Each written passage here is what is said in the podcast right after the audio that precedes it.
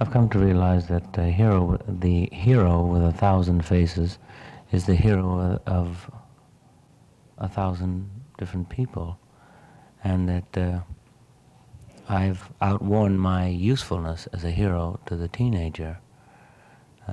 They want someone else, and the spirit of rebellion stated in a different way. And I was impressed with that, and also with the strangeness of looking down the funnel of the years into a time when I was 18, 19, and 20, and that it might as well be 100 years away. It's not just 20 or whatever it is. Have these, again, this is a cursory observation on your part and mine. We perhaps neither of us is in too close a touch with kids. Do you sense the more cool, this is known as the cool era, you know, the cool, do you think the kids you saw, the students the other day, were more cool than your contemporaries when they were 18? Yes, I think they tend to be more cynical, more questioning. Well, they're assaulted by so many lies every day, the false lies on television, the attitude of the announcers, the way the products are pushed, the sort of heisting and psychological second story men that handle and push around. Everybody knows it's a lie, and that's so much that we live as a lie. And it's taken for granted that we live in terms of lies. But the question isn't so much how whether it's true or not, but how much of a lie there is in it. And I think that they are they're so loaded with false values on every hand that they become a little cynical, and I think it's a healthy reaction. I think it's it's something done in self-defense, and they don't believe it. The kind of world, the kind of Christian world that is taught them in the churches, and the kind of Christian world that they meet on Madison Avenue is vastly different, and there's a large schism in our society as a result of this endless, relentless push for the mother money. I must ask you this, Marlon. It's a personal question of you, what you said. I know you're the father of 2 children.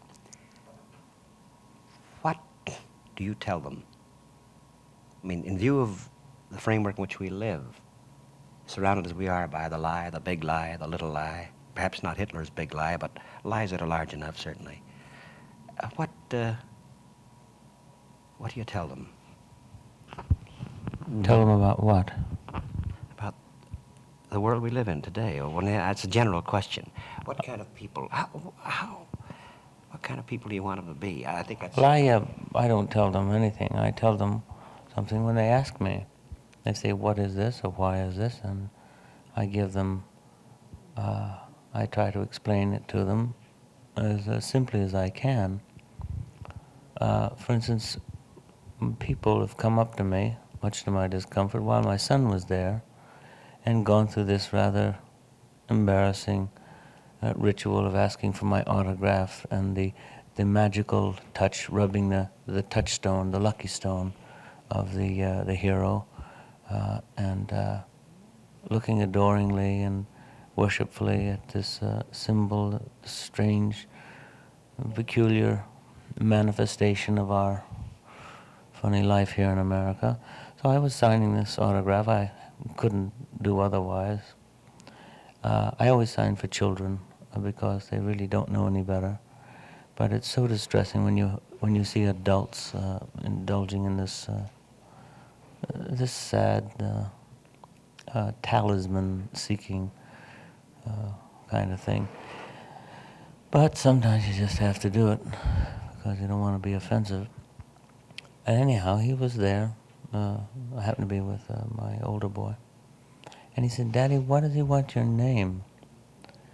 Well, I had to scrape the inside of my brain to give him a decent answer. I said, well, I don't know why they want my name. Some people do that. Some people just think it's lucky if they have things.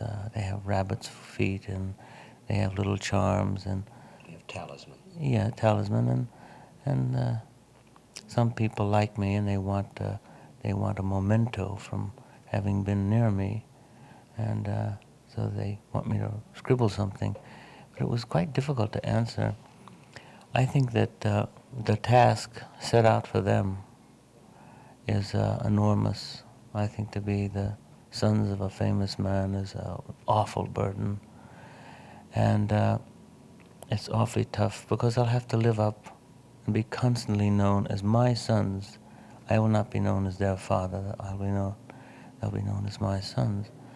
And that's an ugly, ugly burden. And I hope to find some way to protect them.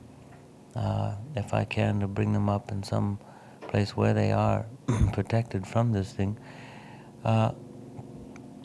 In other places in the world, it doesn't matter who I am, and I'm just another two-legged person walking around. But when they go to school, then they very quickly become aware of the fact that their father is somebody who was somehow an important commodity in everyone's home and everyone's life. And I think he's seen... you can't keep the kids away from the television. You can't be there all the time, and they see it. It's an enormous problem, and I wish I could spare them that. But they'll just have to bullet through as best they can, and with all the help I can give them. You know, the phrase you just used then, you are an important commodity, is what you said. An important commodity. So you, Marlon Brando, sense this. It is the commodity they worship, really, isn't it? The symbol of you. You're aware of this. Yes, I think that we're all bought and sold in one way or another. A few of us aren't, but there's a price tag on all of us. You see ideas on television sold. You see political ideals, ideas that are bought. I mean, the mere expression of the word, I don't buy that, comes from a kind of mercantile invasion of the American mind, the values of buying and selling. And you can even buy stature, as we discussed before, by being in the Playboy Club, or move up to quality by drinking a certain beer. And it's perfectly absurd and sad, but nevertheless, that's the world we live in. Marlon, you're obviously a thoughtful man, and you are in a certain position that is, as you sense, not too enviable. Many envy you indeed, and yet I know you do not feel this way about it. You've explained why graphically, vividly enough. Yet how do we keep the kids? This is the question. Obviously they're cynical because the lies about, but isn't there some way, and this is the Pollyanna in me, that life, there is a better way of living. In other words, if the child becomes the cynic, he's a half man, isn't he? The cynic is the half man, isn't he?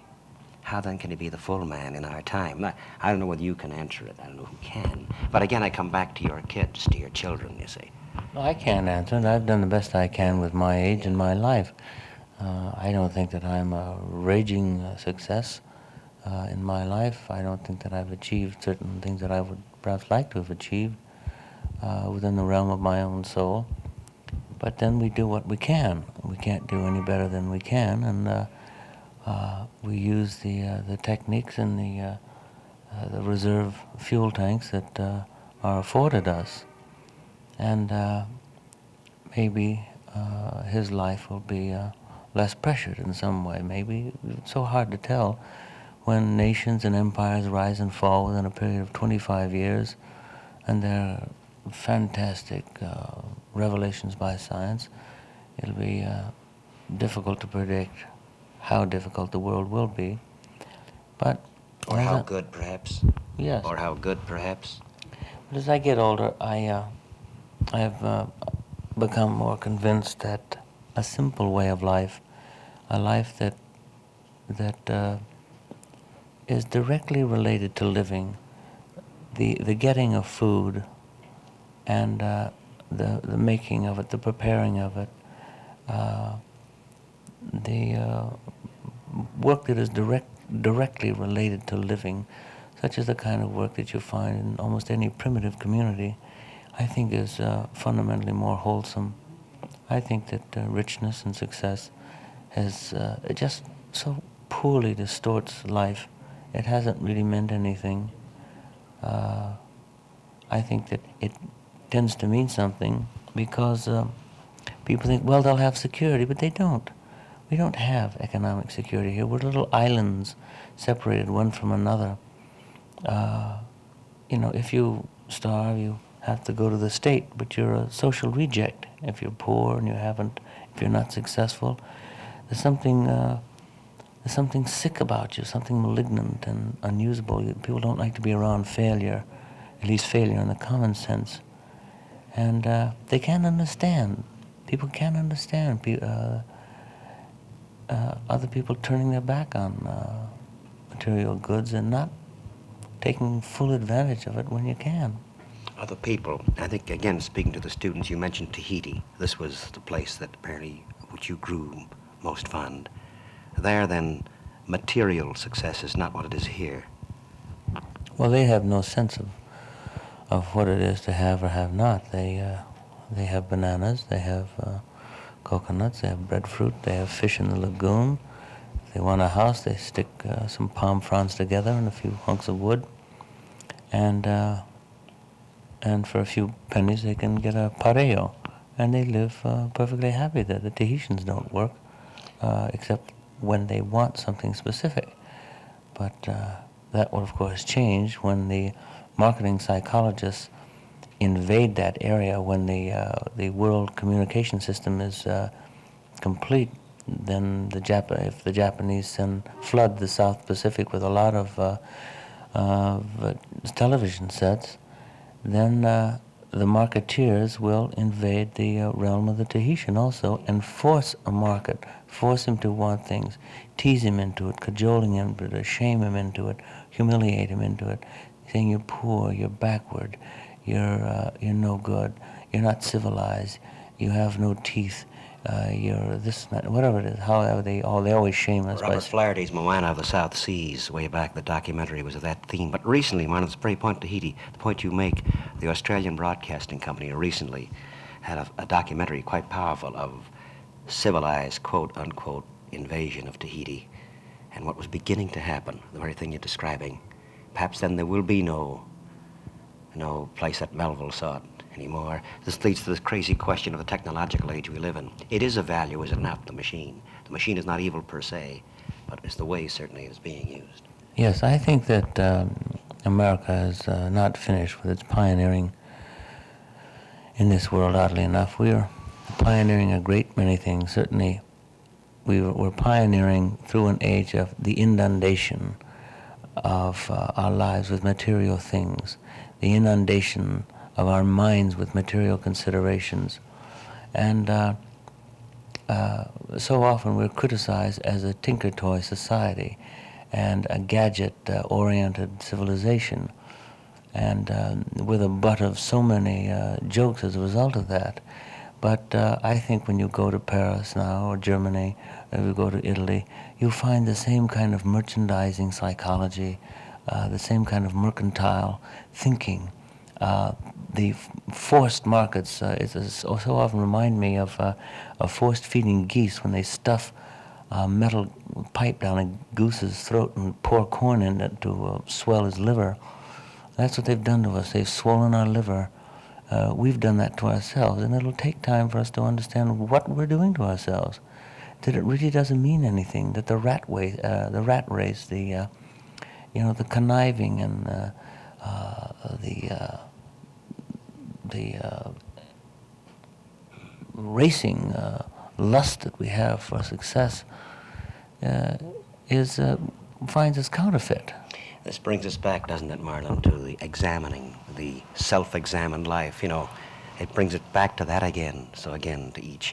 I'm thinking about you in that plane, and this has been a very rewarding, certainly for me and I know for the audience, conversation with you.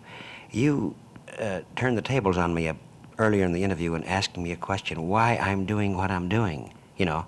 I never really asked you this, but I will now, Marlon. Why are you an actor? Why did you become an actor? I don't know. The reasons that we do things are lost, I think, in the very subtle nature of our being. I suppose I once thought that that if you took a handful of sand and threw it up into the air in the wind, you could predict, if you knew all the factors, the weight of each grain of sand, its location in the mass, its shape, its specific density, the application of the pressure, the force of the wind.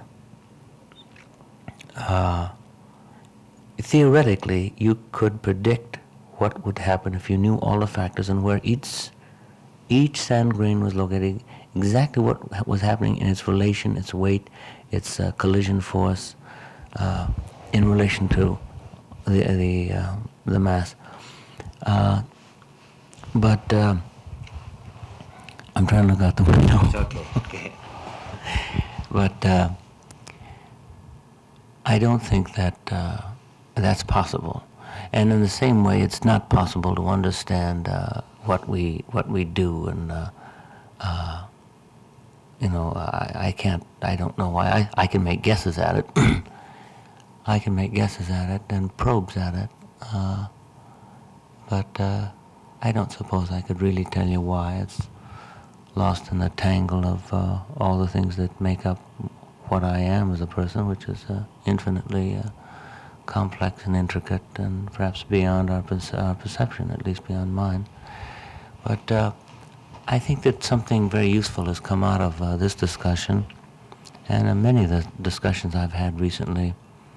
I think that exchanges of this kind with people, there's a growth in communication and a hunger for it. On television, you see so many shows going, discussion shows, and you wonder, well, when they first came out, well, what the hell are they doing? They're just sitting there talking, and gradually you came to realize that there was a hunger for conversation, for exchange of ideas. And I think this is a really remarkable thing, because whereas it took 1,500 years for Buddhism, I think, to come from India to Japan, it takes the twist 37 hours to get to Australia, maybe less, whatever it is, a week. And so when new, worthwhile, dynamic ideas, conceptions come, we can there can be a very quick exchange of them and application of that knowledge. And I think that's wonderful. It's also dangerous, too, because it's with the television and the radio and whatnot, it's so easy to train, poison, and discipline people's minds, as they do in Red China. They have loudspeakers that blast from morning till night, make announcements from morning till night, rubbing and scrubbing this propaganda into the souls and the bones and the minds of these children. The Nazis did that, and it was very difficult. There was an article that I read which dealt with the denazification of emotionally disturbed children in Germany after the war, because these children were brought up as Nazis. They were told to tell on their parents, and they became very neurotic and full of problems about that. And it's very hard to eradicate that. Even now there are people walking around who still are diseased from that malignant influence. Using your cue, Marlon, of looking within ourselves to we too have it. They have it, and we have it in our way, as you explained earlier, with the magic box continuously, with that particular kind of brainwashing too, whether it be the good cigarette that is better than the other, or whether it be this particular deodorant that is better than the other. It's a different way, a lesser extent, and yet I think what's come out of this is our own sense of the need to be more aware, too, of our... Earlier you spoke of... The very first question asked about pretense, and you spoke of the pretender in all of us. Be aware of this. One last question, Marlon, and I release you. Anything that you'd care to say we haven't talked about? This is the catch-all. Is anything during this past hour and a half or so that's on your mind or around it that you'd care to say? No, except that I might point out that I've had so many microphones stuck in my face in the past 3 weeks since I've been on this 35,000-mile tour. I've often asked myself the question, as I find myself talking, what are you talking about? Why is the microphone stuck in your face? I know that if I was a dentist from Duluth, that it might not be my face that the microphone was stuck in. And I find myself giving my opinions, but always at the same time wondering why. Why are my opinions asked? And I wonder sometimes if not this very moment is not a manifestation of the kind of thing we were talking about. Why me and not you? Why me and not my secretary sitting across the room with a waiter? But I suppose you do. You do interview all kinds of people, don't you? Again, that phrase, quote unquote, the artist, because I think he to me is an attractive guy. He may be neurotic in his own way as all of us are, but there's something about this man who explores. And he, not everybody, I'd say generally someone in the field of what you might call the fine and lively arts. It's a general phrase. Somebody who is exploring one way or another. But in Gray's eulogy in the country church chart, he says, full many a flower is left to blush unseen. And you never can tell. I recommend that book again that Gerald Sykes wrote called The Hidden Remnant, which deals with this, because we never know where we'll find that person. Certainly we won't find him categorically. I don't believe, as you do, that the artist is a man who necessarily is the articulator of wisdom or knowledge. I think you'll find it in the mason or the shoemaker or the farmer, or in maybe a Tahitian who can't even articulate it. I didn't mean it that way, Marlon. Just to correct it, to give you, since you've asked, perhaps the most powerful guest I've ever had, too, was Big Bill Broonzy, a wholly unlettered blues singer, perhaps the wisest man I've known, and a Cockney waitress in London. These may be my two most exciting guests. So I meant in the general sense, it's someone who in one way or another explores, and often it's because of the nature of his work, the quote-unquote artist. But that's the idea. You know, it would be interesting, I would think, sometime to get criminal and ask him. You did. Marvelous. Jimmy Blake. Jimmy Blake has spent 25 years in the pokey. He's an artist, though. He's close to me, to the American Janae. Jimmy Blake is an articulate convict. And this last thing, perhaps you can end on the subject of pretense. He said he found life in prison less, as he left it today, less the prison than the world outside. That's wonderful. Listen, at that point, I think that's a fitting close. I do want to say that a lot of strife and storm and wrong come my way, because I am a saleable commodity and